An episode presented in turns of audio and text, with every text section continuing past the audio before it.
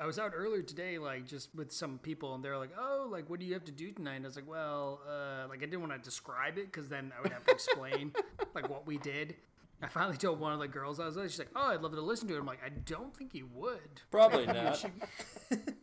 But she was like, no, I described, I was like, no, like misogyny, racism, sexist, like everything. She was like, let me just hear it. So I was like, all She's right. like, that sounds great. So I was like, all I right. love, I love how most podcasters are trying to get people to listen to their podcast, and we're actively avoiding people listening to ours. Alrighty, let's get started then. Welcome to a kick ass new episode of The Dicks in the Back Row, where we make fun of the good movies and trash the bad ones. And for this episode, I don't know what we're going to do since it's a good bad movie, so let's just find out. I'm your co host, Max Healy. Jesus Christ, that's my, that's my name. Max Healy, over in Nashville, Tennessee. And with me in Boston, Mass, we have our social political commentary member, Mike Preble. How are you, buddy? I'm, I'm very well, Max, and I, I'm very looking forward to talking about all the socioeconomic difficulties portrayed in Roadhouse. And we also have our mental health awareness member, Tim Begin. How are you, Tim? I just want everyone to know out there they're not alone. If you need help, call. I but I'll tell you what, Max, I'm not doing great right now. I but I will tell you there is one thing out of Roadhouse that made that heartened me last night. It's that apparently I can rip people's throats out. And With it three fingers. Immediately and it immediately kills them, which I'm going to implement on a, a group of architects tomorrow. So, Uh, and we also have our abortion enthusiast, Derek Brady. Where are you this week, Derek? I'm in Eau Claire, Wisconsin, thinking about dead babies. Oh, God. wow. Jesus Christ. I thought we moved beyond this. Yeah. Never. Gotta I get was looking forward to a podcast without. I just want one podcast where I don't have to like, explain myself. That's really it. All right. So for Really week, glad to be here. good. I'm glad. So for week two of Swayze September, we watched the knee kicking, leg breaking, uneven stone chimney fucking fight fest that is Roadhouse from 1989, and starring our man Patrick Swayze, Sam Elliott, Kelly Lynch, Swayze September. Yep. And Ben Gazzara. I don't even know how. Fuck that dude. And directed by Rowdy Herrington, which is one hell of a name for a director in this movie. I was Tim gonna begins alter ego. That's like all you need to know about this movie. The man who directed his name, his first name is Rowdy. It's like end Rowdy. end sentence. Period. Nothing else. I So just I- imagine Fake name. I, I have sense it. another piece of trivia that I think would I think the audience would be interested in, Max. Another like little factoid about. Th- did you guys know this was a semi-true story, based I on did a semi-true about that. story? Oh, Did you also know who the uh, the character it was based, the person it was based on was? No. It was based on our own Mike Preble, oh, who I do have apparently a violent temper who and apparently a love before of philosophy. he, yeah before he became a learned man of the law, Mike was the best damn cooler in the biz. internationally known cooler. You know, Right. No matter what town I went to, whether it was from Tennessee, was it like Memphis, Tennessee to Missouri, you know, I'm world famous. And the uh, the Mister the character Mr. Presley was playing was actually uh, Massachusetts' own Ernie Bach Jr. so, just you know, in, interesting facts. I think.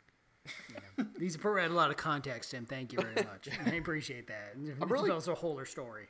I'm really glad someone other than do than Max is doing research now. Thank man. you, Tim. It's very deep research. We're not the smartest dick podcast for nothing. That's right. That, that's right. The listeners at home, our national audience, the number one searchable dick podcast on iTunes. Correction, right. dicks. You gotta, you gotta put that S in, or else we're gonna be seven. seventh Number seven for dick. for Yeah. dick. If you're into if you're into one dick at a time, this podcast isn't for you. If you're into just a gaggle of dicks, listen up, kids. Just a smorgasbord of penis. All right. So, um, now none of us actually seen this movie before last night, right?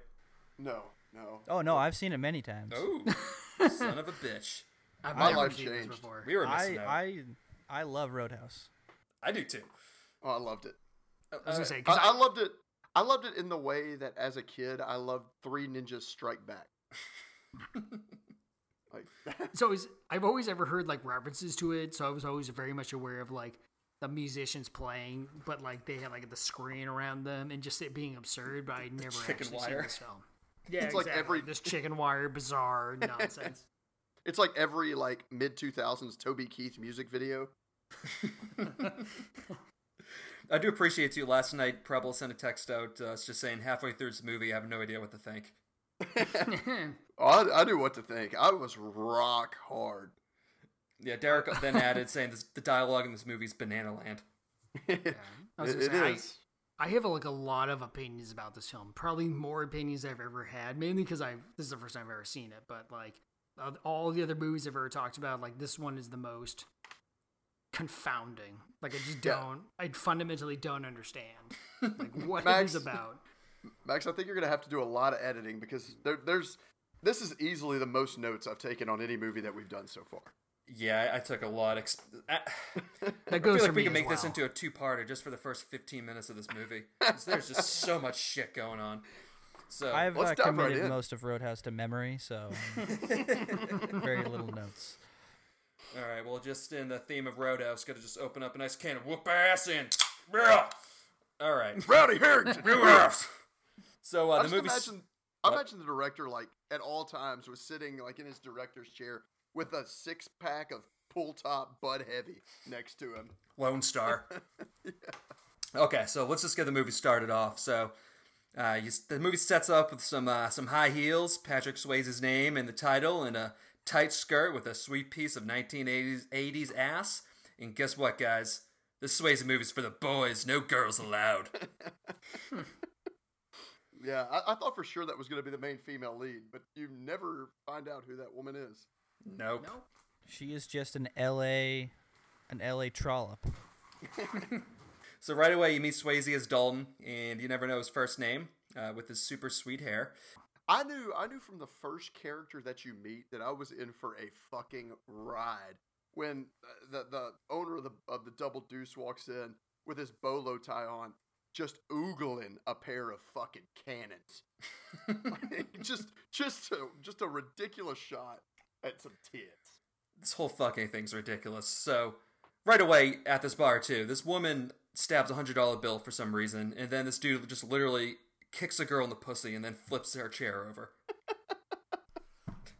I can't, what the I can't fuck is stress. happening?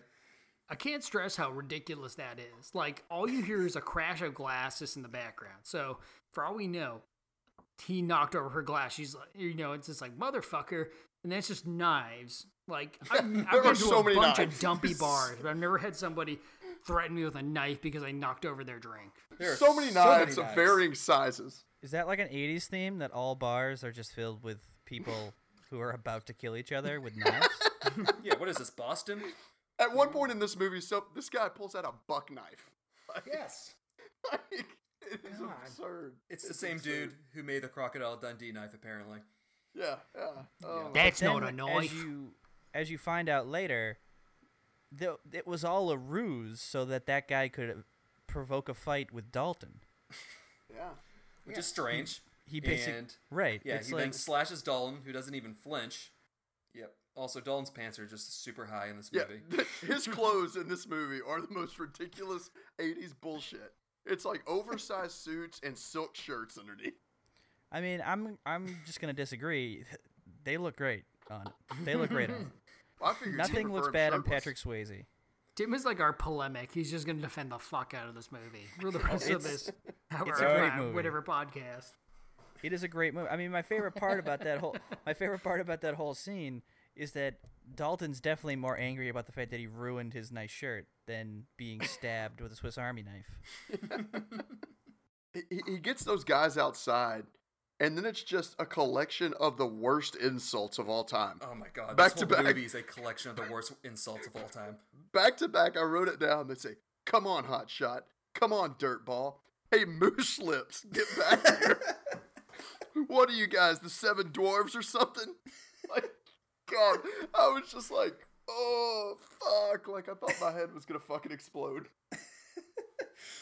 Moose Uh, lips. Moose lips. Uh, there's some. I, I wrote down some ones later on because they just get better and better, especially once Sam Elliott comes in. Just Oh god, Sam Yeah. Elliott's quips are ridiculous in this movie. oh yeah, we'll get into that Sam here. Elliott. Oh yeah. Go back to Dalton though. He's sewn himself up and he's offered a job by Frank Tilghman, who's uh here to clean up his uh, bar that he bought, the Double Deuce, because he just plans on investing a lot of money into this shithole in Jasper, Missouri. Which apparently is full of eyeballs on on the floor. It's just that Right. we have to sweep up the eyeballs at the end of the night. Once including, again, the, including the lead singer. an- right. Well, yeah. Jeff Healey. Slam, oh, Max, Hey, it's actually actually one of your uh, one of your Spelled family differently. Jeff Healey. But Spelled did you guys differently. There's no notice? did you guys notice the the philosophic? You know, because the, you had to put they had to put some intelligent stuff in. You notice how the guy, the blind singer, is always hearing things. Oh yeah, heightened senses. You know, He can he's just always the it. one who's like hearing the gossip and sort of transferring it around. Mm, All I- all I thought about- Will you? I just thought how progressive that was. They have a a, a, dis, a differently abled individual as like one of the uh, one of the heroes of this of this story, and I was I was glad. My liberal northern heart was gladdened by this whole thing. Also, Oh, for uh, Frank Tilghman, the entire movie, I was just expecting him to then turn out to be like the secret villain. Just because the only time I've Oh, ever yeah. seen him in a movie was in uh, Eight Men Out when he- was like the crooked gambler who fixed the World Series. Well, he was in Lost. He was the he was John Locke's dad in Lost. Oh, who, really? Like completely fucks him over. Yeah, like everything he's played is a villain. Yeah, so Well, uh, he played time a I'm just villain waiting- in that opening scene. Like he was acting like he was a villain. It was almost like he every every moment throughout that scene where he's talking to Dalton in the back office, he was acting like, "Oh, I'm gonna get this guy out to Kansas City. I'm gonna fuck him." You know what I mean? just just clipping his fingers together. It's like, right. Yeah. It's Right, Like, what's exactly. this guy up to? You could you could be forgiven for mistaking his intentions in this opening scene. Yes. But uh, Dalton does agree, um, but he's not going to fly because it's too dangerous. But you know, John driving Madden. cars is fine, as you find out later on this movie. Which, which, by the way, like, how did how does everyone have this idea, and, and how has everyone heard of Swayze, of Dalton rather? Like everyone in every part, in every corner of the country, has heard of Dalton and the shit he's done. Because he's the best damn cooler in the biz. I mean, I don't understand what's r- I know. Weren't you listening to this damn story? right. Yeah, but this wor- this is a world in which bouncers are treated like professional athletes. Yeah, yeah. I mean, They have like trading great- cards of these guys. Well, that's the that's the thing that's f- so funny about this is that like apparently everyone is everyone in the country is so ingratiated in the bar business that Dalton is like you know a fucking celebrity.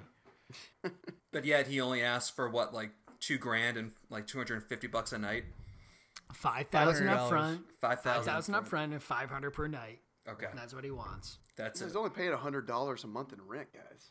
He's making Oh, a yeah. killing. And I have to say, the place was kind of dope for a hundred dollars. It was like, oh, you have this whole upstairs like thing to yourself. It's like, oh, okay, that's With not no exterior door. There's no insulation in that. I mean, it's gonna get cold in the winter. It's, it's a massive problem. I don't know how cold Missouri gets, but I think it gets Dalton's cold. is- Yeah, it gets cold. does it. Can we go ahead and get to the double deuce already, guys? Okay. Uh, uh, one other thing I was just gonna say though is before he leaves, he just throws his car keys at this like random homeless dude on the street, and then un- uncovers his Mercedes Benz and drives away. And there's just zero explanation to anything in that scene. Yeah, like there's no fucking clue how he procured this Mercedes throughout the entire movie. And Like- the, guy- the dude that he gives the keys to is like, "What the fuck is this?"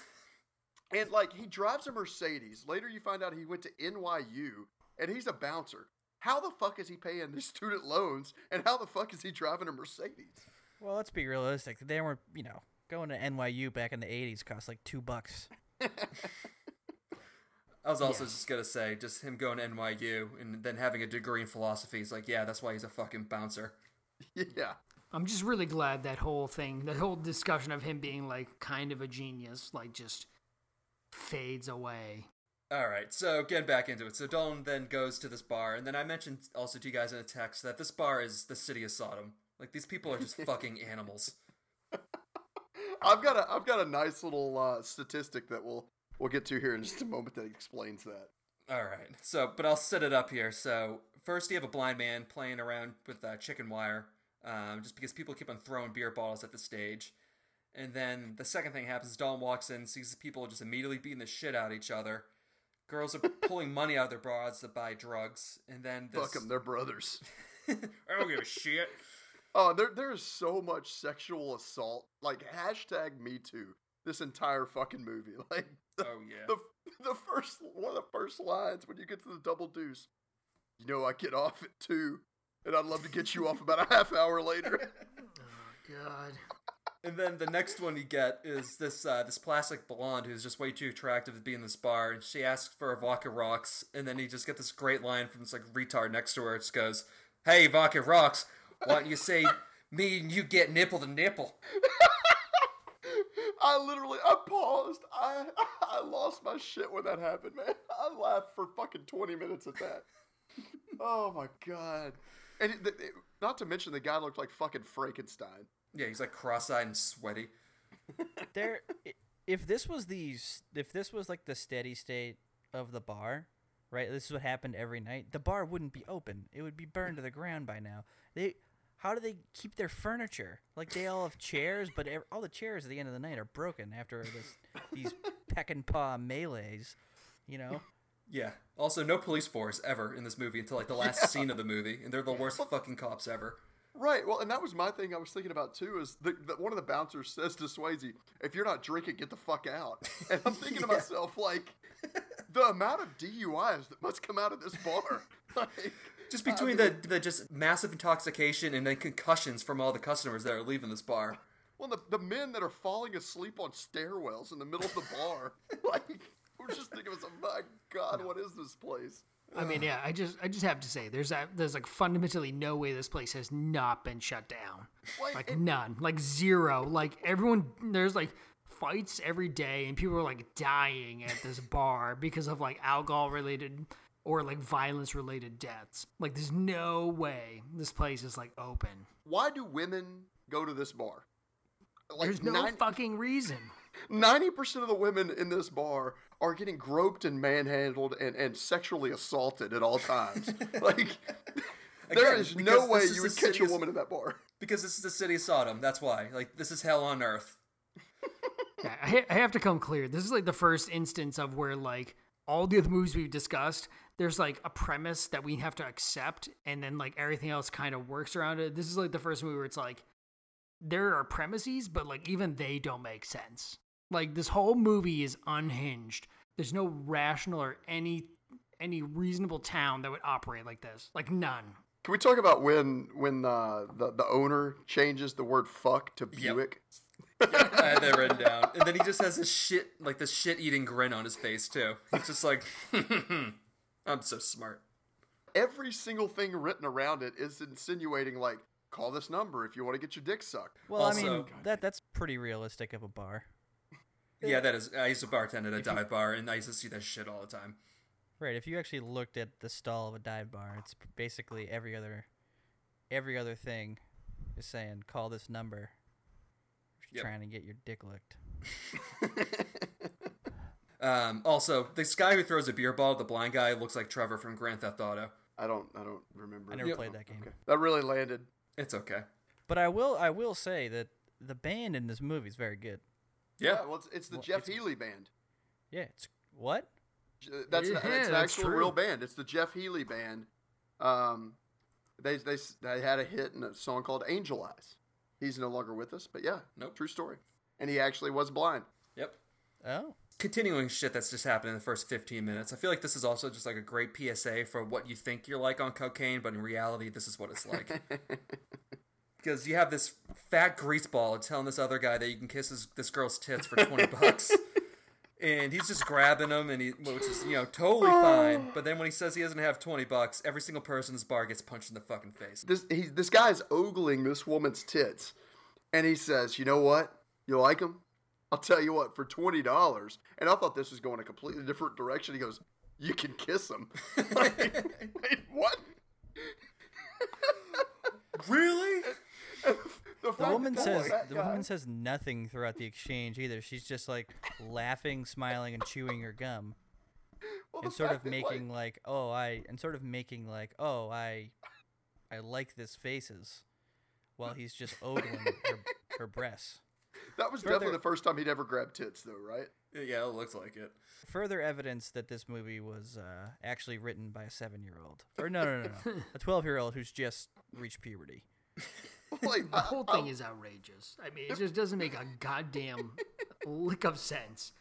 Swayze's the only adult in this movie. Like, I, I- Yes. literally every single person is like a baby in a, like in like just disguised in a, like in an adult's body. You guys notice the way they're dancing? They're just kind of like babies who are still like still trying to learn how to walk. Like they're just swaying all over the place. Their hands are up in there in the air. They're kind of like hopping up and down. That's what I wrote down. I wrote down just limbs everywhere. Um, but after this whole, you know, the guy doesn't have twenty dollars, and they just, you know, start getting into this huge fight. Just women are getting like get, getting fucking blasted in the face. Men are getting thrown over the bar with chairs following behind them. Uh, this Jheri curl bouncer picks this dude up and just throws him over the table like Andre the Giant. Max. So here, here's here's where my statistic comes in because you know that I I enjoy finding large quantities of things that happen in movies, and so I went back and I actually counted every single beer bottle that was shattered God. during this fight scene, which I can imagine is what two minutes long, right? Two to At three least. minutes long. There are 25 beer bottles that get shattered during that scene. Uh, oh my god, I love this movie. Yeah, I mean, just the the beer shattering all over the place too. Like people would just be walking out with just cuts over their faces. It would just be a fucking mess. Well, the, the the scene where Swayze's like leaned against the pole, all cool, and someone throws the beer bottle, and he just like leans his head six inches to the right, and it shatters right on the pole. I was like, "You're still gonna get fucked up from that." well, this is this is one of the great things about 80s and 90s action movies is that they're so unrealistic about the violence because one blow in that fight would have like halted it because there would have been a dead person. Like Yeah. one blow would have been a dead person, and the guy who did it would have been like, "Oh my god, what have I done?" And then everyone would have stopped and looked at this dead person on the ground. But yet, like, no, everyone is just capable of taking like fifty to hundred fatal blows to the face, and then still walking out arm in arm like they're friends to go back to their children and wives. Apparently, It's like a Rocky movie. It's like Rocky's getting exactly. punched in the face 10,000 times. it's only until like Rocky 5 is like, oh, I might have brain damage. It's like, of course you do. You're being beaten senseless for the past like 20 years of your life. right? Oh, oh boy. oh. Whew. All right, so that was the first 15 minutes. So uh, a little bit later, Dalton rents a barn from like the stereotypical farmer, and then you meet the bad guy Brad Wesley, who's uh, flying into this house in a fucking chopper. Yeah, like what is this guy like? It blows my mind. This guy owns a chopper. We'll find out later. He has access to just military grade explosives, and he, like all he's known for is bringing a J.C. Penney to town. what does this guy do? The J.C. Penney Mafia. Yeah. He was a Korean War veteran. Don't you? Didn't you watch the movie? Oh God. That's the only thing that he says he does. He's Again. basically like Vince McMahon. That's that, that's what Vince McMahon's like mansion is like. I'm sure. Just like monster trucks driving around. The monster truck. There's like so many flaws about this. Like no millionaire would buy like a like a buy this palace across from some like shithole farmhouse, right? Like you place like it's just like such a convenient like device to place these two people like within like shouting distance of each other. It's like a tale of two cities. Yeah, man. Like throw as much shit as I can into this. God. Uh, so after this, though, you meet Dalton as the cooler. So he's uh, going to be cleaning up this place. You know, he fires a couple of people, and then he goes over his rules, and the most important one being be nice. Be nice until it's time to not be nice, and Dalton will tell you when it's that time. He was never nice throughout the movie though. They were like nice once, He was nice for like, They, like- one, yeah, like one second. He was nice. and and then every other instance of troublemakers was immediately solved through violence. I just want to point out they had like the weakest brush pass of all time when he fired that woman who was selling Yeah. drugs. She like grazed and she was like trying to make a statement. She like borderline fell down by like grazing into him. I was like, for fuck's sake, lady, if you're trying to make a point, like make a point. All right, so you get into the first night, and uh, you know people are still just like freakishly dancing to this blues music. The bartender's skimming off the top, Uh, this one woman just jumps on top of a table and just raises her skirt above her head. There's an underage girl getting fucked in the back room. Oh yeah, that happens too. You're gonna be my regular Saturday night because again, girls love hearing about that kind of stuff. Oh god! And then he goes. Swayze fires him. He goes, "But I'm on my break." Stay on it. I mean, to be honest, he one, has a point. He was on his break. That's his time. He can do what he can do with it what he will. What he will, you know. So, but this girl has a skirt over the head, over her head, uh, and this guy that she's with is just a total nut job. So first he sucker punches this bouncer, and then he just takes out a knife, to which uh, Swayze just knocks this dude out cold. yeah, like Swayze gave them all these rules. The bouncer followed them to a T. They did not fucking work. Nope, instead he just got sucker punched and almost stabbed to death. But Swayze's there to save the day.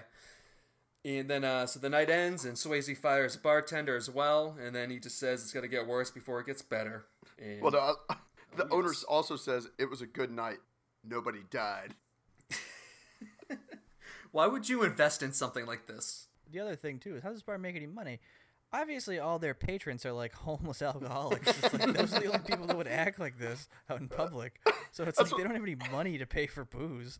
Uh, that's exactly what I wrote down. Yeah, they're like degenerate, brain damaged, just doofuses who are just like bouncing all over the place and then just smashing each other with tables and knives and shit. It's like it's like when they did the casting for this movie. They went to Bucksnort, Tennessee, and were just like went up into the hills and said, "Hey, you want twenty bucks for a week's worth of work?" And just loaded them all onto a bus and sent them to wherever the fuck this was shot. Where it's just the deepest incest pool of family members we have in Tennessee. Just bring them on over to Jasper, Missouri. God, what a movie! All right, so after that, though, you got Swayze reading uh, Legends of the Fall, and then this like fucking awesome ragers happening across the lake. And I like how planned. It seems so planned out though. Like, uh, it's like the director started filming like a second before he said action, and like they're all like kind of standing there, and then they all just start like slowly running towards the pool. And like some people are dancing, and it, you know, it's just it's weird how they're all kind of like compact together like a sea of fish, just like Well, pushing themselves into this pool. There's one guy that the entire scene just has his pants around his ankles. Like he's running out to the pool with his pants around his ankles. Then they show the pool dancing, the weird pool dancing going on. He's still got his pants around his ankles. It's like, just what the fuck is that? What is this? This is a town with an average IQ of like 60. It's no wonder that asshole runs it. It's like, huh, I got the highest IQ by far. Uh, mine's 89. Gonna run I this guess- town. Another another question I have, like I understand the premise of the movie is that this guy is so rich and like so ruthless that he's bought off the local police and that he just basically, you know, makes his own laws in this town. But I mean, like there are other police forces in, you know, in that state, in that county, in the country. I mean, like they could call any one of those and this guy would be immediately out of business. I mean, Like, they in need to call the National Guard for just the bar. Well, yeah. Again, this whole movie is founded on like so many false premises. That's like it just it, it fails to meet any sort of test. Again, like Tim's point, it's like so he has the local police, but like what about like state officials or like federal officials? If literally someone was running a town like as like a like their own personal fiefdom, there has to be somebody else that knows this, right? Like he's trafficking. He's like, oh, the only way you can get liquor in here is by this guy, Wesley. It's like, yeah. there's no way nobody knows. There's no like, so, this community is not so insular and so like self sufficient that anybody can figure this shit out. Right. like- He's not subtle about it. He's not like the in the mafia, like in New York, where they're all just like in the back alley, you know, collecting these, uh, you know, and no one Yeah, knows who they are. Right. It's like this I guy's driving around in a monster truck, being like, "Give me my money." Monster truck and then driving a chopper like 15 feet above the ground. right. And then also, you're gonna find out later on, driving on both sides of the road. this guy doesn't give a fuck. Oh Uh, shit! The next morning, though, uh, the waitress shows up at Swayze's barn, and you get this sweet butt and then partial Swayze ass. dick shot as well. And there's absolutely no need for it. It's just a total setup just to show his ass. Ugh. The only Yeah, thing that there's a lot happens of, is, like- oh, you shouldn't have fired that bartender. Sweet butt. Yeah, she Yeah. was just like she went weak in the knees, decided Paige uh, God. Swayze's butt. But if I'm being honest, I did too, so I can't really you know hate on that scene. Um, the, I think throughout this movie, there's just sort of like sex, like sexuality in it that's just kind of too much and not quite Oh, yeah. convincing. You know, There's a lot like of it's just- homoerotic shit going on too. Yeah, yeah, but I'm sure we'll get when we get to the sex scene between him and the. Uh, Oh, yeah. I'm not gonna I'm not gonna ruin it for our listeners, but w- w- you guys know all the sex scene in the barn. Oh yes. I have I have a bunch of comments on that. Talking about bet- between him and Emmett. yes, precisely. yeah, There, there is a point where Emmett looks at him while he's doing half naked karate, and he has this look like, "Well, Oh I gotta go to the house and rub one out now." Oh, But- too late. Yeah. But, Oh, I um, mean, too late. but to be honest about this scene, like in this woman, like she plays like again, like the first like thirty minutes of the movie play her like she's gonna be a major character, and then she disappears. Yep. She's not a fucking relevant you person. Never see her again. I, I thought she, She was going sees to be his the love ass, interest. and that's that. yeah, I then thought she she was going to be the love interest. I thought so too, and then she was just like, "Oh, well, I guess I'm useless now. Bye." And then See she just later. leaves. Spoiler. Then she So, That's the '80s for you. She she cannot be the love interest because she's fugly. She's not bad looking, but she's just not like you know '80s like Cindy Crawford good looking. So she's just like relegated to maybe giving like a hand job to the blind guitarist. Oh yeah. So um, I was gonna put this in the trivia later on, but this movie was originally supposed to be two and a half hours long, so they had to cut 30 minutes of this movie. So Praise.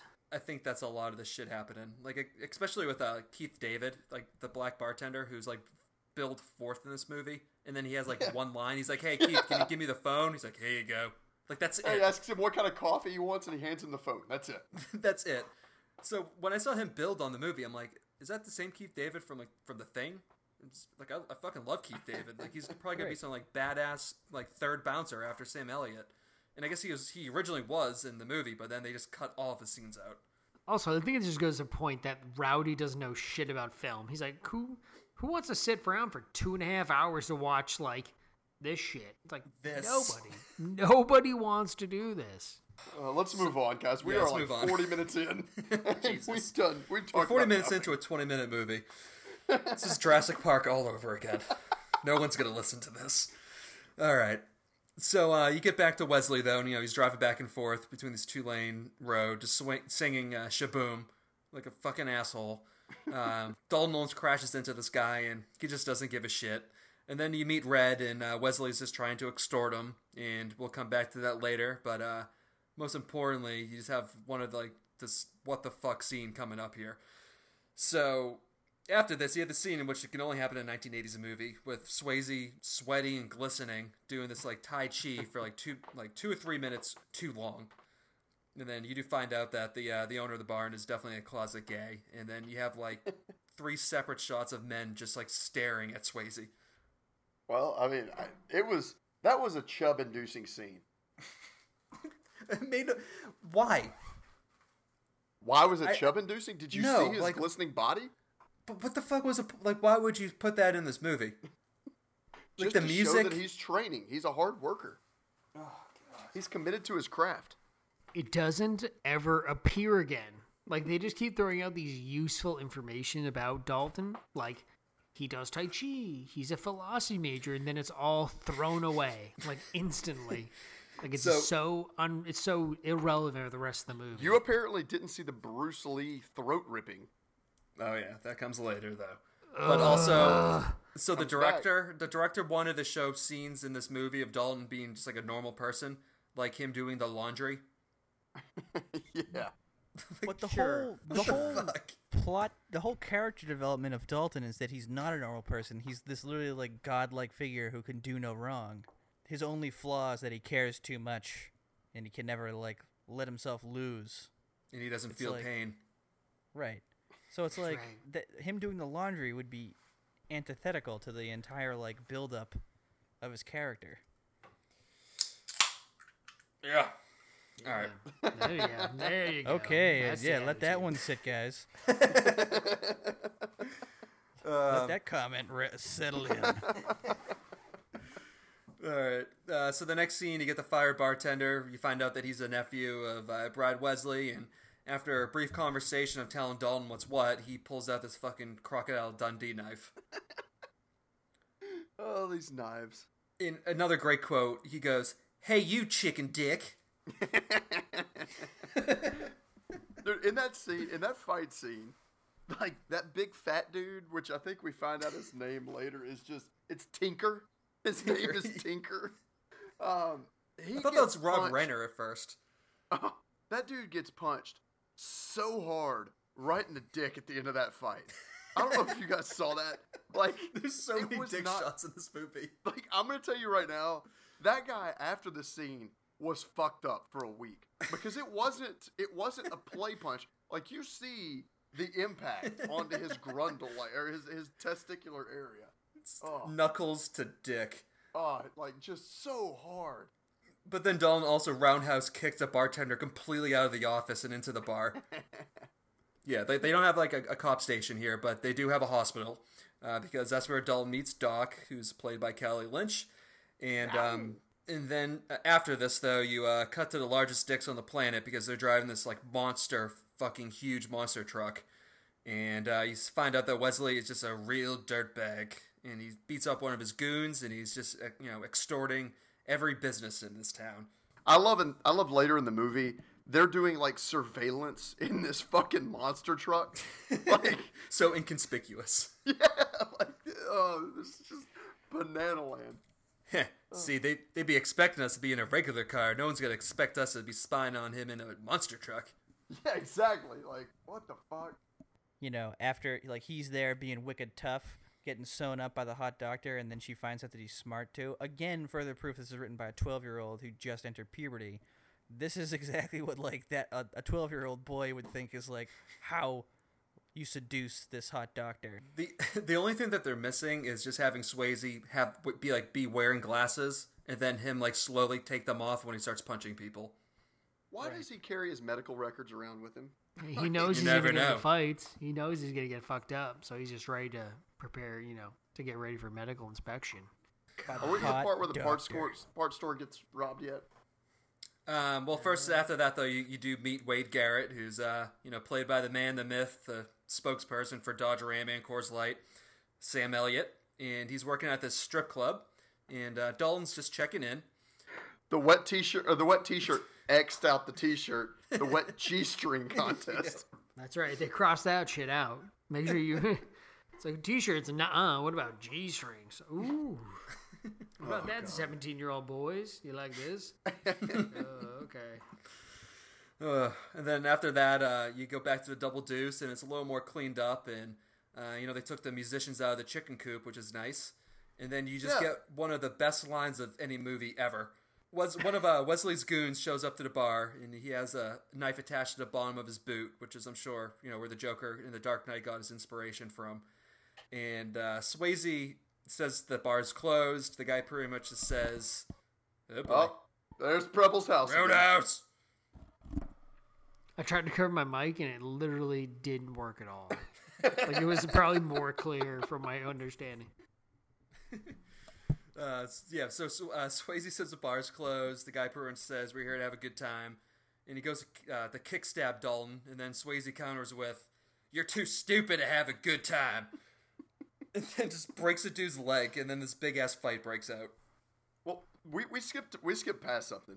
The point where Denise, the the blonde, tries to fuck Swayze, like just walks up and just like uh, Swayze is getting sexually objectified in every movie he's in.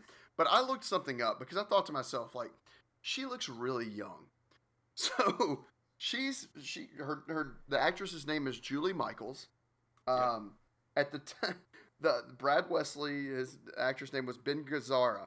At the time of shooting, he was 59 years old. Patrick Swayze at the time of shooting was 37 years old. Julie Michaels at the time of shooting was 19 years oh, old. Oh boy, gross. She Oh, was God.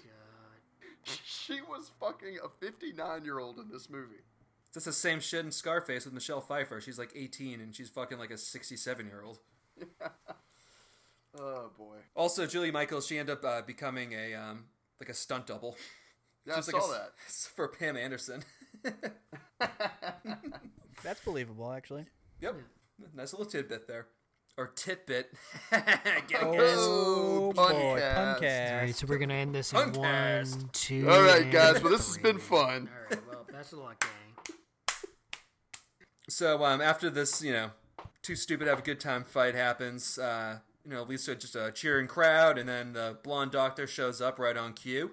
And then uh, I was just thinking this too. They should have just had Jennifer Grey in this role again because the actress looks way too much like Swayze. Like she could play his, like his sister. I'm gonna tell you what. She looked good. I thought she looked so. better in the uh, in the her doctor outfit. Yeah, I, I didn't think she was that attractive. Oh, I thought she looked good. That hair she has, like the Oh, the hair's prob- bananas. No, no, no. But the problem is that back then that looked good, but like now to us, that is the white trash haircut. That's the haircut that symbolizes I live in a trailer park. Or you live in Because we- Tennessee. Hey, Right, hey, hey, hey. Oh, buddy. oh, oh no. Oh, no. So back then, when people were seeing this movie for the first time, they were like, "Oh my god, look at this! Look at this Stone Cold Fox." But we're just sitting there looking at her, going like, "Oh, Ugh. she's poor."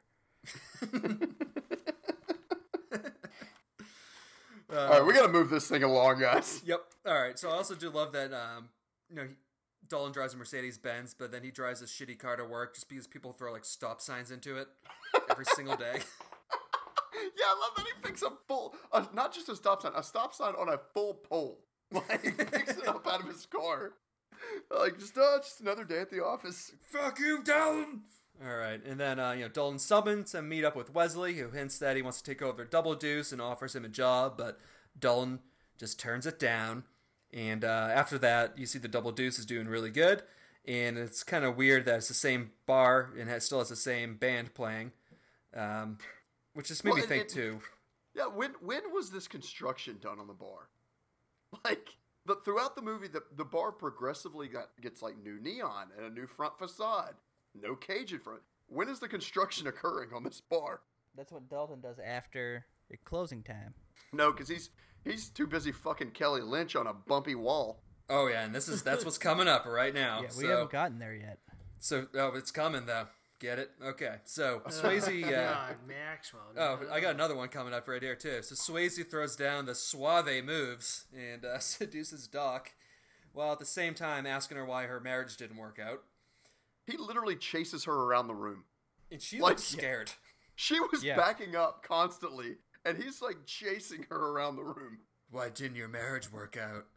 No, no, no, no, no. But the, the funny, the funniest part, uh, part about this is there is zero foreplay to this sex scene. This is what I was talking about before. It's like he, they just go straight from like, oh, you know, I'm gonna put this radio on. How, so how's your night been? Blah blah blah blah blah. Whoops, I'm inside of you on a wall. like they didn't even kiss before it. They don't even have the common like courtesy to do the broke back of spitting in the hand before he gets in there too. It's just boom.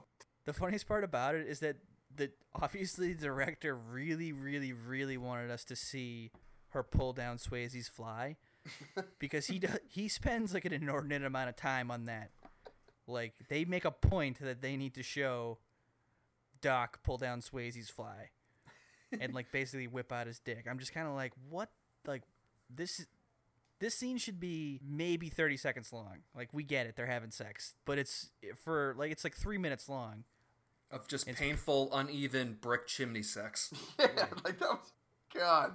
That's all I could like think about was this must feel terrible to her. Like And you can see at one point too, because he kind of like pounds her a little bit harder, and it looks, you know, she's trying to sell it as like, oh, that felt so good, but you can tell she's like, oh my god, my back hurts so much. like she's bruised. Right, it's Totally. unconvincingly pleasurable. Like you're kind of like halfway like halfway through this you're kind of like is she okay with this? She doesn't seem like she feels safe. Tim, that, that, that sounds like you've had quite the uh, quite the experiences in your lifetime with that same look. Can you tell us a little bit about that? I've given it I've given it many a times when I'm around Chris Dawson. Hungry ass. Uh, So I'm very familiar. Ugh. so then also though you find out that Wesley's just been watching them bang the entire time while smoking a cigar, which is also kind of weird. And uh, you also do find out that Wesley and Doc were together at one point before. And uh, after very weird. also strange and gross. So uh, after that convo, good old Sam Elliott shows up on his chopper, and uh, good thing he shows up too, because Dalton's losing this four-on-one fight. Did anyone else just like scratch their heads at the conversation that Sam Elliott's having with a tall guy before they get into the fight? I mean, Sam Elliott in this movie just the the dialogue that he has in this movie and the quips that he has just don't make any fucking sense. No. And here's the so this is the direct line as Sam Elliott is just continually just pushing his hair back throughout this whole movie. You go, you want to fight, Dickless? I sure ain't gonna show you my dick. Yes, yes. And, and he walks into the he walks up to the bar and asks, I think it was the fat bouncer. He goes, "Is this the double douche?" like, God damn it, Sam Elliott. God damn you. This Uh, movie is just goes- predicated on like insults and like self Bad ones. like self-referential things. Like, get it? This is dumb. Like, this is stupid. And I was like, oh my god. It's like the insult school of like Brick Tamland. Yeah. They're on the same level as a toilet store. You want to uh-huh. fight Dickless? I sure ain't gonna show you my dick. And then he just promptly punches him in the But- dick and then breaks his knee. but later in the movie, you damn near do see his dick. Oh, you see his pubes. Like you see a big old Sam Elliott pube bush. That's what I'm saying. It's just like why? Why is that shown? There's absolutely no said- need for that. I'll show you a scar I'm real sentimental about. It's like, oh my god, he's gonna show him their dick. It's my borderline penis scar. It's like, And oh. I'm like, why are the people at this table like? Why are, is everyone in the bar not going? No, no, no! Because he stands up in the middle of this bar, unlatches his belt, unbuttons his pants, unzips his pants, starts pulling him down. Like you had five to ten opportunities there to be like, no, no, no, no, no, we're we're really okay. Like, Well, Sam, I'm glad to see that your hair's gray, but your pubes are still dark. Appreciate that. Oh. Sam Elliott's character's like kind of trying to steal Dalton's girl, right? oh yeah, immediately he's trying to fuck her. And then also like he's like slow dancing with her. Is like his hands on her neck. He's like looking at her dead in the eye. He like talks about her ass immediately. I think it's supposed to establish how good of friends they are. You know that like Dalton, Really good friends. It didn't Dalton- accomplish that goal. right? It just it just made it weird. every portrayal of sex of like I'm saying, every portrayal of sexuality in Roadhouse is just a little bit off. That's my thing. Like, if if Skewed any to of the you creepy were to treat my girlfriend like that, I, I, would- I would not be okay with it at all. Case case in point, Chris Dawson. And then and then you know you you look over at Swayze and he just leaned back in the booth, just. all right. Oh, and I just think it's hilarious because this is just like it's it's it's Swayze just being like, I had this persona and now it's being changed because I've fallen like for this woman. Like this is this will be the end of you as a as the cooler, the top cooler in all of mid Eastern Western America. America. Yeah, it's like oh okay. Also, I was just thinking these two characters definitely had a three way with some poor girl at some point, right? Oh god. they definitely did. Probably in Memphis. Yeah, pro- I know. Sam Elliott's like back like we did in seven to six. That's a damn good stroke, mijo. As he puts his hair into a bun. Oh God, we got to move on, guys. Uh, we got to all move this thing along. So uh, soon after that, you see Red's auto, auto parts uh, store on fire, and then it just fucking blows up. Dude, Red has one of the best lines in this movie. We skipped over it earlier, but he it was when Swayze is talking to him about everyone paying uh, Wesley, and he goes, "Does everybody pay?" And Red goes, "Does a hobby horse have a wooden dick?" oh shit! I laughed my ass off at that. Oh, this It's, movie's it's a great. questionable line because I'm not sure a hobby horse has a dick. You know, it's like- Uh, no? Now we get to the, the scene where the 19 year old is dancing around like, as a stripper just- in a normal bar. Yeah, just uh, unfortunately, you know, subjectifying her body to all these old men who are just staring and screaming at her. Um, so yeah, Wesley shows up and you know makes his bottom bitch do a strip routine, and to which uh, Sam Elliott just licks his lips and then pulls his hair into a bun as well at the same time. Oh, yeah. And then uh, you get Swayze just saying something like, "You got to have to put your pet on a leash." Yep. Yep. It's great. Ugh. Boy Town. Then, then you meet Jimmy. Old Jimmy. I Well, love we've already Jimmy. met Jimmy in his cross earring. but now you really meet Jimmy. There was one point in this scene that, you know, th- this movie I feel like was a constant build and, until a climax, and the climax was in this scene where Jimmy uses the pool cue as like a pole vault pole under the fat guy to vault and flip onto the stage, and I would, oh, like I didn't know what to fucking do. My brain nearly fucking exploded. He's using this pool stick like he's Darth Maul. Like he shoves it in this guy's gut and like flip God, it was fucking bananas. Oh my god. The band never misses a beat in this movie either. With all these bar fights, the band just continues to fucking play. Well, that's what happens when you got a blind man leading the songs. They're just they're just there to play, gang. um, yeah, but you know, ultimately he and Dalton squares off for a minute until uh, Wesley fires the first gun in this movie, and Yes. which was I Yes, was thinking Max. throughout all this too. I'm like, the NRA really needs to get into this town because there's way too many knives and not enough guns. Yes. I'm sorry, I have to interject here. That's what I thought was the most upsetting thing about this whole movie. Is like they're trying to prove how hard everybody is. It's like it starts with like a tiny it's all like switchblades and like you know, like little like Swiss Army knives, then it's like, you know, like like bigger jackknives, and then finally we get a gun. But like why if this guy runs this town, how does he not give everybody one of those baby revolvers? why is this not a thing? You run the town. Why are you like leaving everything up to chance by like giving all these motherfuckers like baby knives? Just give them a gun. Jesus Christ, it's America for fuck's sake. Because that's how you maintain your control, Mike. You take oh, all the guns from the people and you keep them for yourself. I would actually like that get term it? very much. Yes. I would like gun control. That was that was the implicit conversation I was having. I want gun control. I don't want people having guns. And then there was a deep silence, like a like a very pregnant silence. Like You're talking to a Oh, guy that, over here that's got a lifetime handgun concealed carry permit. Talking to a guy whose mom carries a gun in her purse, and that's, That's not true. a joke. It's true. I've seen it. I've seen Rosie's gun. hey, hey, hey, watch it, Mac. Watch it. Nobody sees my mama's gun but me. Uh, so um, at this point, Wesley is just losing his fucking mind, and he has his uh, his crew drive their monster truck through this town car uh, car dealership, uh, just because he's not getting his uh, you know he's not wetting his beak. I love So that, to like they must have sent out like invitations to this because the whole fucking town's there. Oh, they're Like- all into it. They're like, "Yay, destroy that guy's business!" Again, a perfect opportunity to call, you know, the state police, the county sheriff, the FBI, like any sort of law enforcement enforcement agency that isn't locally based. Be like, hey, this guy just drove his monster truck through a, uh, a Ford dealership because he wasn't getting the kickbacks he, you know, he was Yeah. ba- typically getting. They'd be like, they wouldn't just be like, oh yeah, well, small town business, bye, click. This town must have a fucking great wall around it. Just let me know if this escalates. Like, well, last night he uh, blew this building up and sh- fired a gun in a bar. There's Yeah, no still seems normal to me. this. Yeah, sounds like petty crime. Well, This is made for a small town. And that, that monster truck's like 20 feet tall, right? Because there's a guy sta- standing next to it at one point that's six, like at least six feet tall. That is his head is even with the bottom of it.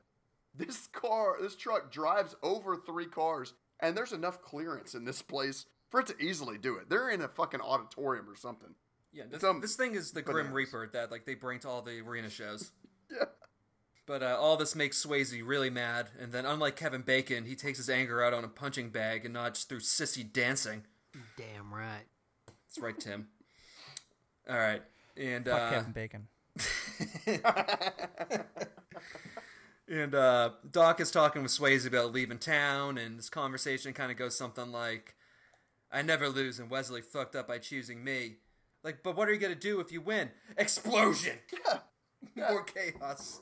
This whole scene made no fucking sense. First off, I love this scene. Like it, it, it's an amazing scene. It's awesome. But made no sense. Like first off, the, the explosion happens again. Where did this guy that's signing J.C. Penney contracts get military grade explosives? But also, Swayze runs down um, a dirt bike in this scene. Oh wait, hold yeah. Oh, Oh yeah. God.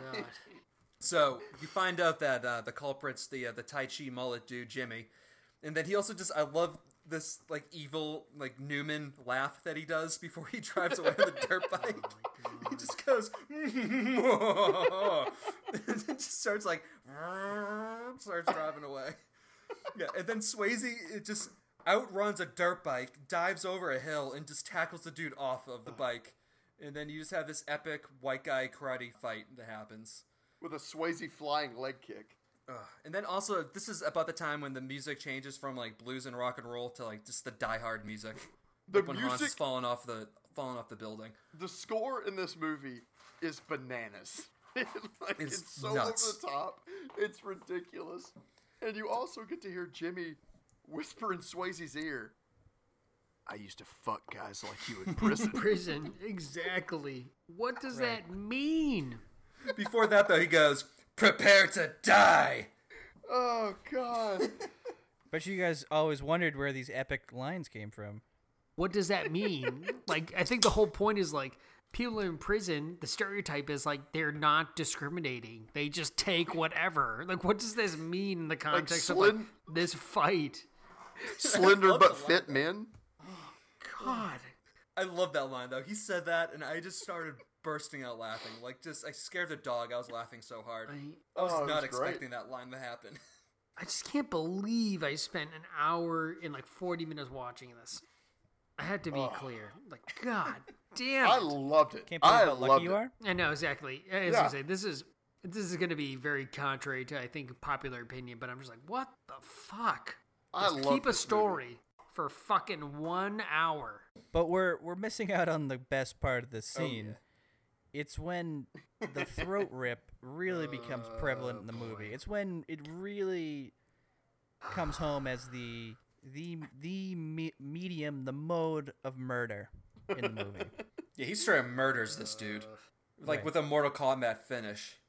And then Doc sees it and she's like, "Who are you? I don't even know who you Yeah, are. How could you this guy pulls a gun on Swayze Threatens rape. after he tells him, "I'm gonna kill you the old-fashioned way," which, Right. Again, Tim, you and I both know the old-fashioned way to kill someone is autoerotic asphyxiation. But pulls a gun out on this guy.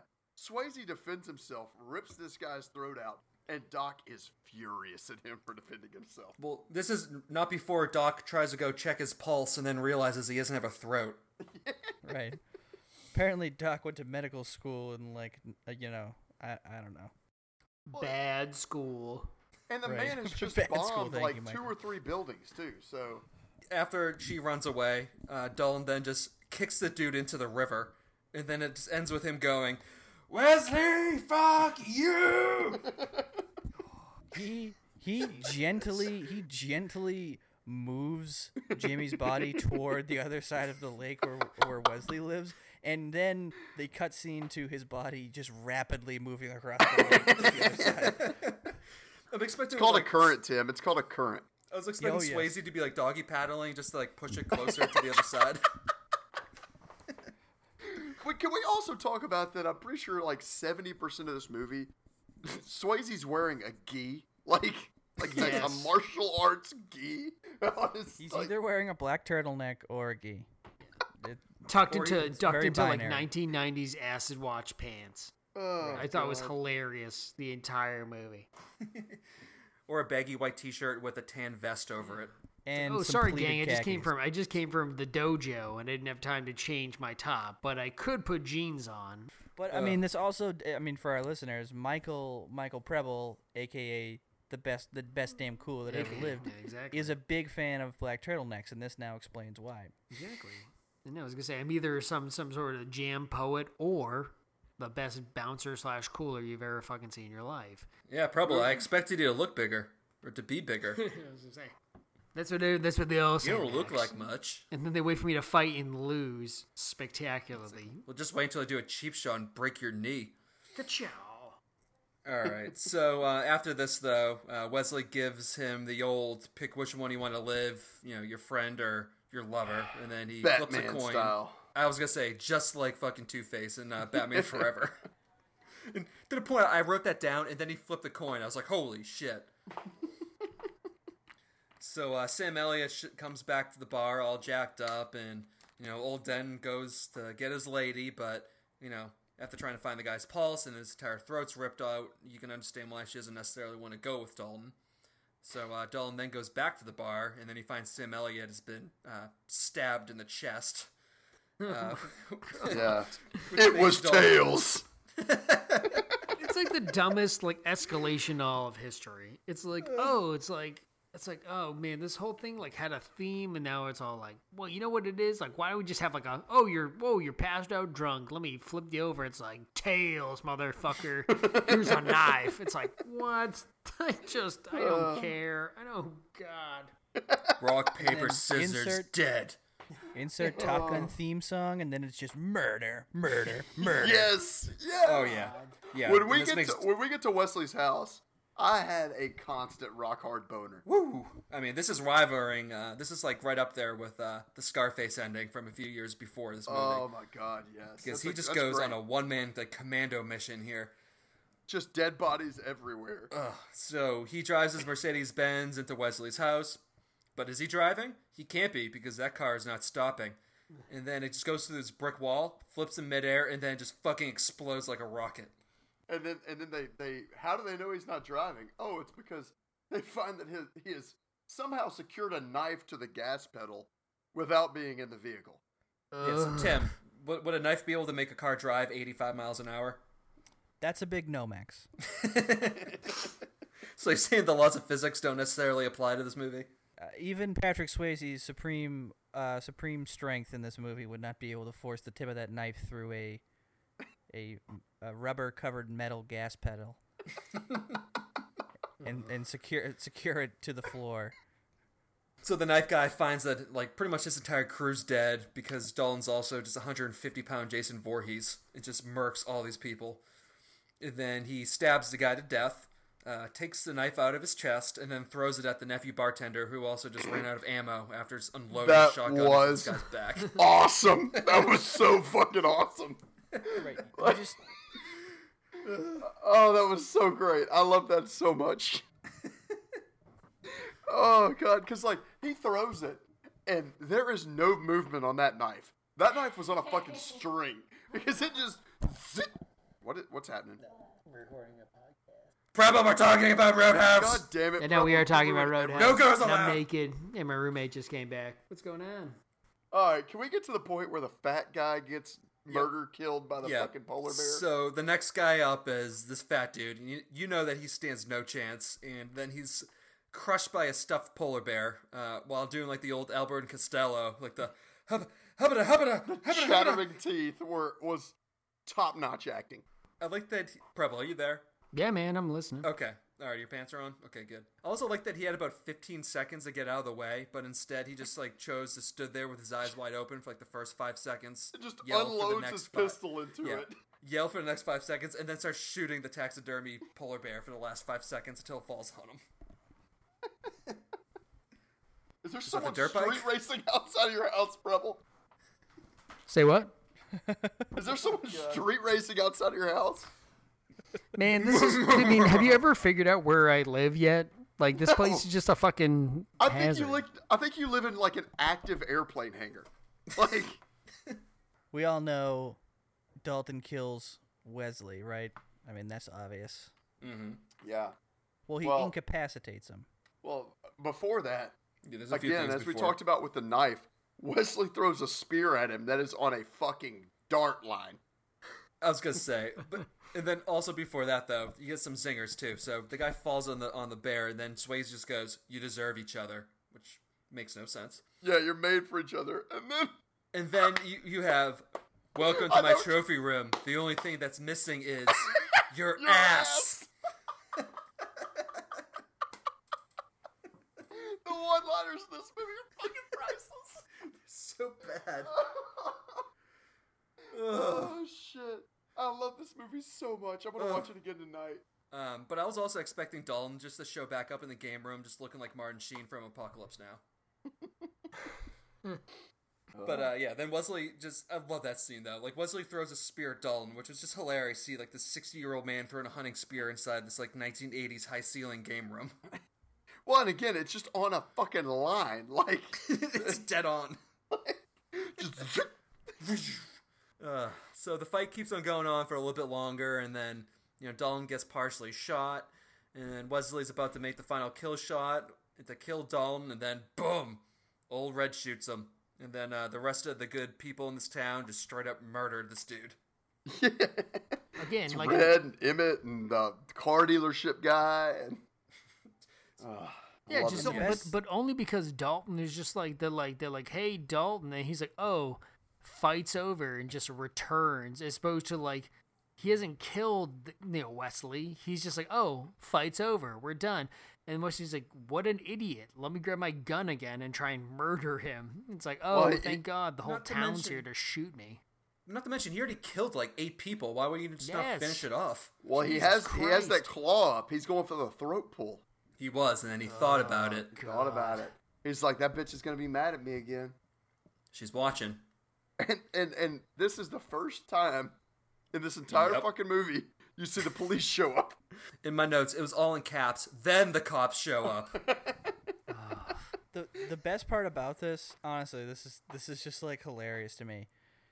So when the cops show up, they've just committed a grisly murder. Wh- Oh, yeah. wh- A Whatever this of murders. whatever this guy has done, he's obviously like obviously Wesley's the like the worst dude ever, but they just murdered this dude like f- like flat out. And then they're all just like laughing like it's the end of a Scooby Doo episode about it. the cops show up, and Wesley looks like like uh, Officer Murphy before he turned into RoboCop. Like he is just annihilated with shotgun shots. Well, this, And then the cops is- just like scratch their heads and like, what happened? well, and, and they go around the room and ask everybody if they saw anything, and they end with the big fat guy, and this is the one time you get his name. And again, his name is fucking Tinker. Tinker. You, you see anything, Emmett? Nope. You see anything, Red? Nope. You see anything, Tinker? Oh shit! I laughed out loud at that. Like I had to go back and rewind it three times because at first I thought they said Tinker, and I was like, "That's I just, too. there's no fucking way that's right." I wrote that down, then I had to look it up afterwards to see see what his name was. And then But his then, answer. but they're all they're all smiling as they go Oh, around yeah. the room like nope, nope, Nope. A polar bear fell on me. Yeah, that's his response. A polar bear fell on me. And then Q just sweet guitar licks. Just And then the, the next scene is Doc and Patrick Swayze skinny dipping. Patrick Swayze just murdered eight people, lost his best friend, murdered this the- girl's ex boyfriend, by the way. murdered the girl's ex boyfriend, and he is like 20 minutes later just like frolicking with this with this naked woman in a pond like nothing happened. In a pond that is conjoining with the guy that he just murders backyard. Yes. Which, Yes. by the way, there's a point in this movie where the goons come to Patrick Swayze at his barn and they ask him, or they say, "We've been looking all over for you. Why didn't you just check right across the fucking river? It's like where everyone s- knows where I've lived. I have this massive window. I'm always just staring out at it. I'm just standing naked in front of it." Also, though, completely necessary again with uh, the movie closing out with Swayze skinny dipping, and then he just like jumps in spread eagle too. So you get another like second partial dick shot right before he just You're starts welcome. like fucking this girl in the lake for the movie to end. Hey, I can't think of a better way. Oh, god damn it! This movie is in my top three like best stupid movies of all time. Oh, it's it's such a great bad movie. It's like this, um, Big Trouble in Little China, and then like maybe like Commando, either Commando or um, that other uh, Schwarzenegger movie. That's kind of like the Hunger Games. Which, by the way, I did pull the ratings on this movie, and they're kind of all over the place. IMDb gave it a 6.5. Metacritic gave it a 36%. And Rotten Tomatoes gave it a 38%. Which I all all three of those shockingly low. Oh yeah. All right, so I guess we'll just kind of go into some of these casting what ifs. Not a whole lot of them in this one either, but um, for Doc, originally uh, Annette Bening was cast. I cast. saw that. Yeah. I saw that, and I, that was bananas to me. and they replaced her with Kelly Lynch. Maybe because she was already under contract with United Artists, but Kelly Lynch said because uh, you know Bening didn't have any chemistry with Swayze, which I'm pretty sure was the other way around. Because I'm, you know, Kelly Lynch doesn't have any chemistry, and I'm sure that Annette Bening, who's been nominated for four Oscars, was probably a little bit better, or could have done a little bit of a better job. Yeah, maybe. I don't oh, know, but Annette, but Annette Bening oh, would not. Say what you will. Kelly Lynch looked fucking good in this movie. Annette Bening would have looked good in 1989. No, no, no. All right, well, Move agree to on. disagree. Move along. Move along. Agree along. to disagree. Move along. Um, I couldn't see anything as far as Swayze goes. I think they actually wanted him in this movie. Why wouldn't you? Why the fuck wouldn't you? All right, so this made me laugh too. So there's a, there was an off Broadway production of the film that was uh, released in 2003. How did how did I not see this? yep, and this is the actual title of the sh- of the show. This is the whole title: Roadhouse, the stage version of the cinematic classic that starred Patrick Swayze. Except this one stars Taimak from the 1980s cult classic The Last Dragon, 1985, wearing a blonde mullet wig. Wait, That's what? the- that's that's the entire name of the uh, of the production. I mean, and where where do you see the problem there? I think that's just good some good trivia. I didn't I mean- anything wrong with it. Uh, I think it's. I mean, if you're going to be spending good money on a on a Broadway production of something, I want to know what it is. Off Broadway. Off Broadway, same thing. Green jacket, gold jacket, who gives a shit? Who gives a shit? All right, um, another one. Swayze needed the two and a half ounces uh, drained from his knee after doing all the lake fight scenes. So again, just Swayze getting his ass kicked throughout this movie. Did he? Didn't we say he has knee drained in Dirty Dancing as Yep. well? Yep. And this, one was even worse. Bad knees. He had a bad knee, at least at least one bad knee, and um, also just because of this knee injury, uh, he couldn't do the like he, was offered the roles in uh, Tango and Cash, which is also another movie we should definitely do sometime because that movie's fucking stupid bad. Um, and then also Predator Two. So I'm guessing for those two roles they gave it instead to uh, Kurt Russell, who's probably the only guy in Hollywood who had a better mullet in the '80s. And then for Predator Two, I think they gave it to uh, Gary Busey. Oh boy! if I could put Gary Busey in every movie I've ever seen, I would fucking do it. We might have to do Point Break then because it's Busey, Keanu, and Swayze. Might Love have it. to do it. Love it. All right. Um, also, in the same fight scene with uh, with Jimmy, uh, Jimmy hit Swayze with what he thought was a prop, like a like a breakable prop log, but it was a real log. Oh shit! yeah, like that was one thing I noticed in that fight scene. I didn't know where the fuck he grabbed it because they're fighting around and you never see it, and then all of a sudden he's got something in his hands. Like I don't know. Also, so Red West, he was a close friend of Elvis, and he was part of the Memphis Mafia, um, and he was a songwriter that appeared in a few of uh, Elvis's movies as well. And pretty much, so the Memphis Mafia was like Elvis's entourage, pretty much. Was it like was it like uh, uh, Leonardo DiCaprio's? What do they call it? The Pussy, Pussy Posse. Yeah. Oh, great. Yeah, for anybody at home, if you have not read about the Pussy Posse, look it up because it is awesome and hilarious. And if DiCaprio came up in this time in like this day and age, he everyone would fucking hate him because he sounded like a total douchebag. Um, so also, all the actors did their own stunts, and they were trained by a kickboxer who had uh, nine black belts in nine different disciplines. And he also said that uh, he thought Swayze was good enough to actually go pro, Oh wow. which you That's can why kind of tell. doing all that training. You can you can kind of tell too, because like Swayze's like feet are like above, or yeah, like his feet are like above his head when he's like kicking around too. Um, Very flexible. very. Also, uh, they had planned on uh, remaking this movie with Ronda Rousey as the lead, but then they canceled it. As as they should have. Tim, Thank God. Tim, how flexible is your Swayze sex doll? Um, not as flexible as it was billed on the packaging. I've broke I've broke three so far. I keep trying to recreate the uh, the scene where I'm up against the wall and the Swayze sex doll is is pounding me. But, uh, it's lifting you into yeah, the air. it just Just taking you to Pound thus Town. far I haven't been able to successfully replicate. You know. Good to know. So also uh, about Jimmy. So uh, first, he's from Newport, Tennessee. Jimmy. Hey, I And, know uh, where Newport is. Yep, right near uh, what's Just it past called? Knoxville. Yep. Um, and he's also ex-military, and he won the uh, the NATO heavyweight uh, kickboxing championship at one point as well. Oh, well, So Good good on Jimmy. him. there we go. And- go Jimmy. And, and this is probably my, my favorite one. So Bill Murray is a big fan of Roadhouse, and he's really good friends with Kelly Lynch's husband. Have you guys heard this so. story before? Yeah, I've heard about that. Yeah. So this is a direct quote from Lynch. Every time Roadhouse is on, and he, and he Murray or one of his idiot brothers are watching TV, they're always watching TV. One of them calls my husband and says, "Kelly's having sex with Patrick Swayze right now. They're doing it. He's throwing her against the rocks." Oh, that's fantastic. Uh, all right, so going to the next segment. I made this a little bit of a special one. Um, so since it's Swayze month, so we know that Dalton won the fight, but who hair whose hair won the fight? Swayze's or Sam Elliott? Ooh.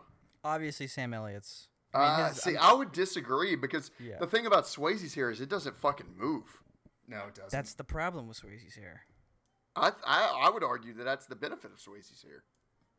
Swayze, I mean, Sam Elliott's hair is flowing in salt and pepper deliciousness. You know what I mean? Swayze doesn't. Swayze needs his. Yeah, Swayze just needs his own natural manhood to restrain his hair.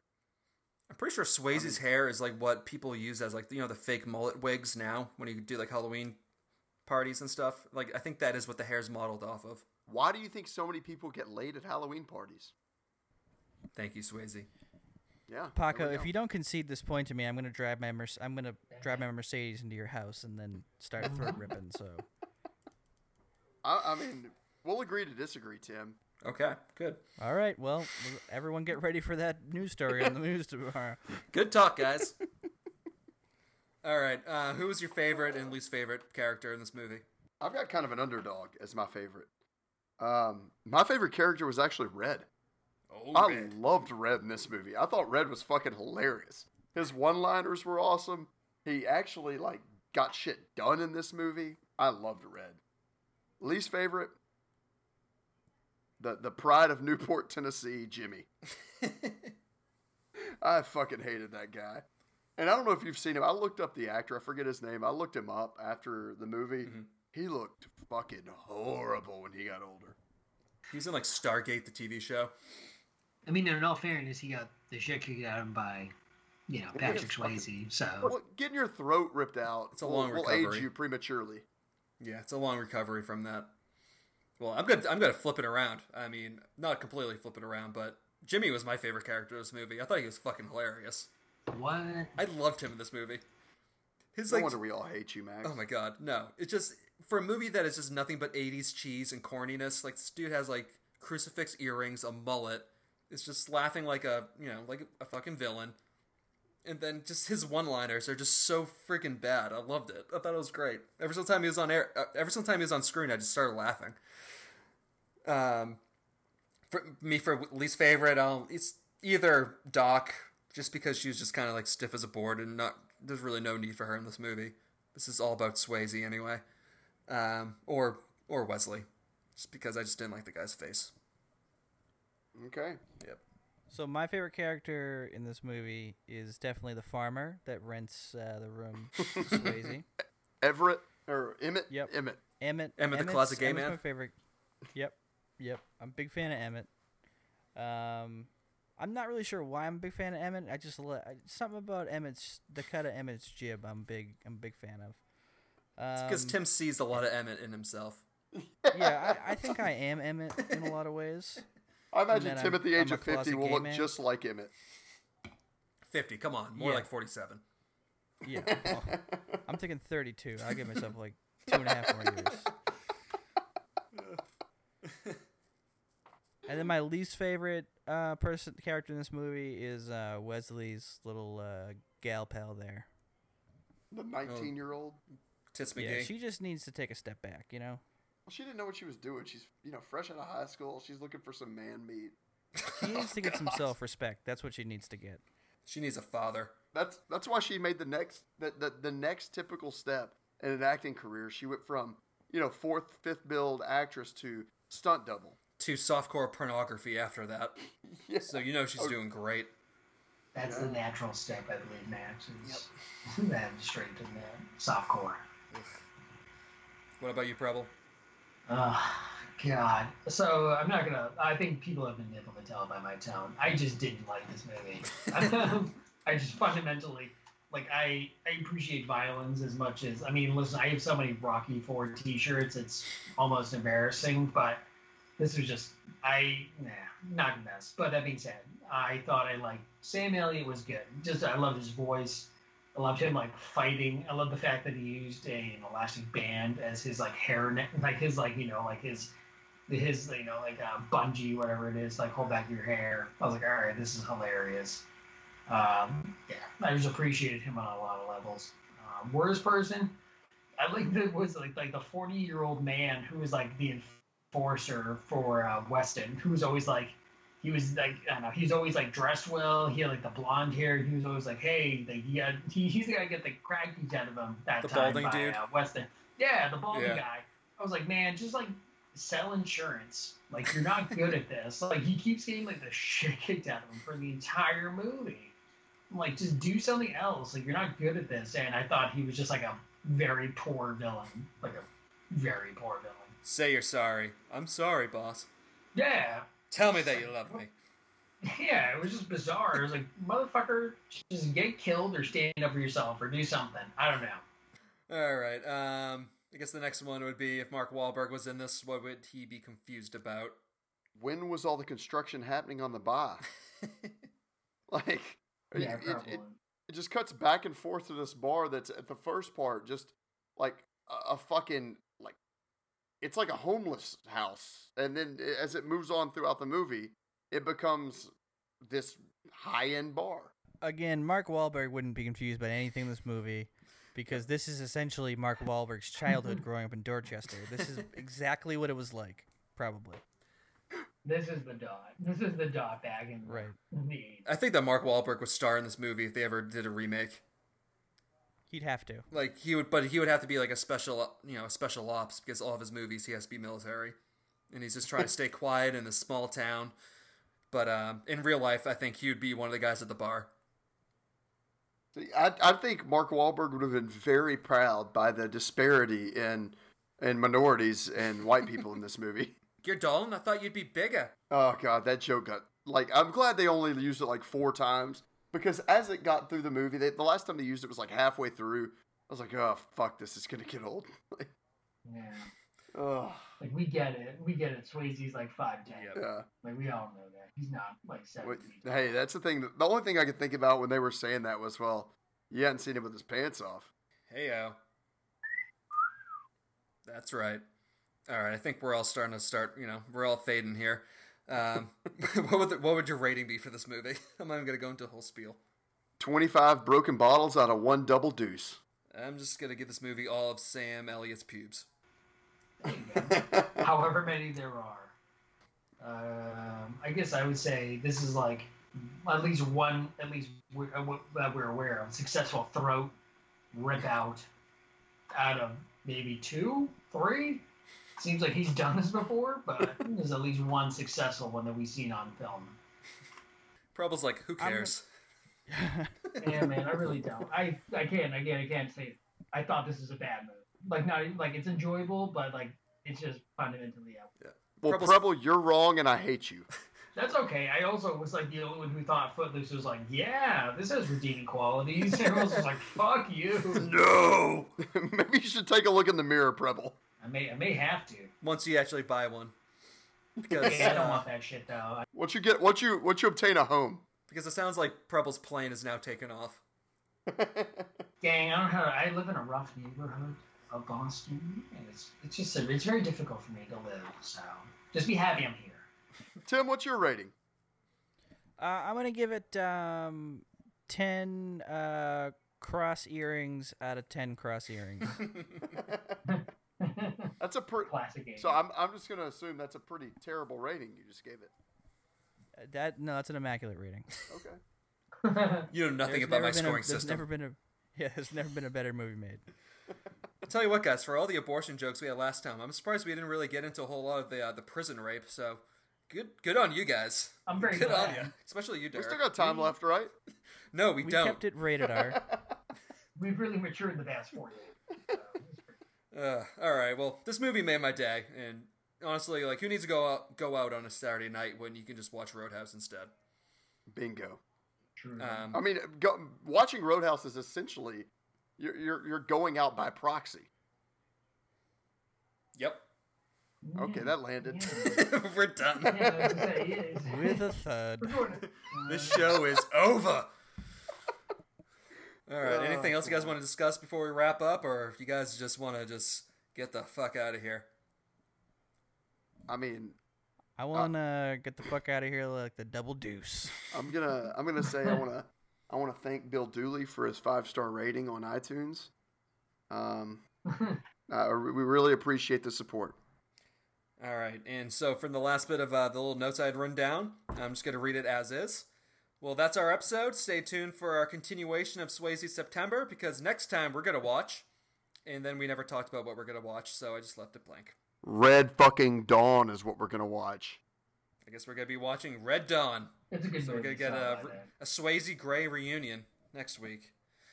So uh, until next time, remember be nice until it's time to not be nice. Or something. Roadhouse. Bye, guys. Probably one an episode without an interruption. Uh, yeah. What, what what's a podcast without Preble fucking everything up? I fig- I guess we know what the end credits are going to be of this podcast. It's kind of my thing, in all fairness. Well, in, in fairness, true. guys, in fairness, we were getting a little hot there, and Preble had to cool us down. He is the cooler. You know what I mean? I am the cooler gang. I'm gonna put on some Wait, pants. was he Right. serious? He wasn't wearing pants. I guess Bro. not. Wait, now you're heating me back up. I think he's literally getting pants. what the fuck? Oh man. So he's just podcasting in the living room with no pants on. Like, yeah. He did say it he's was saying- like 90 degrees. I guess he doesn't have air conditioning. Of course he he doesn't, He doesn't have 'cause he lives- walls. Well, he lives outside. There's no air conditioning outside. We don't. Not everyone has air conditioning up in the north, fellas. That's true. If you're like 250 year old houses. Oh god, fucking Preble. Preble, you back? No, let's No, he continue needs to run- talking He about needs to go down. He he did say he was he did say he was naked before the didn't podcast. hear started. that I just joke. thought he was kidding. Apparently he wasn't. Hopefully, it was just like like Swayze naked, just bare assed. As his roommate walks in. Oh, that's a good point. He's point. sitting in front of his computer completely nude, and his roommate walks in. Maybe maybe it was Sam Elliott naked. He's just like blasting his little top muff. Oh, Almost naked, gang. Almost. All right, can we get to the point where the fat guy gets murder killed by the yeah. fucking polar bear? So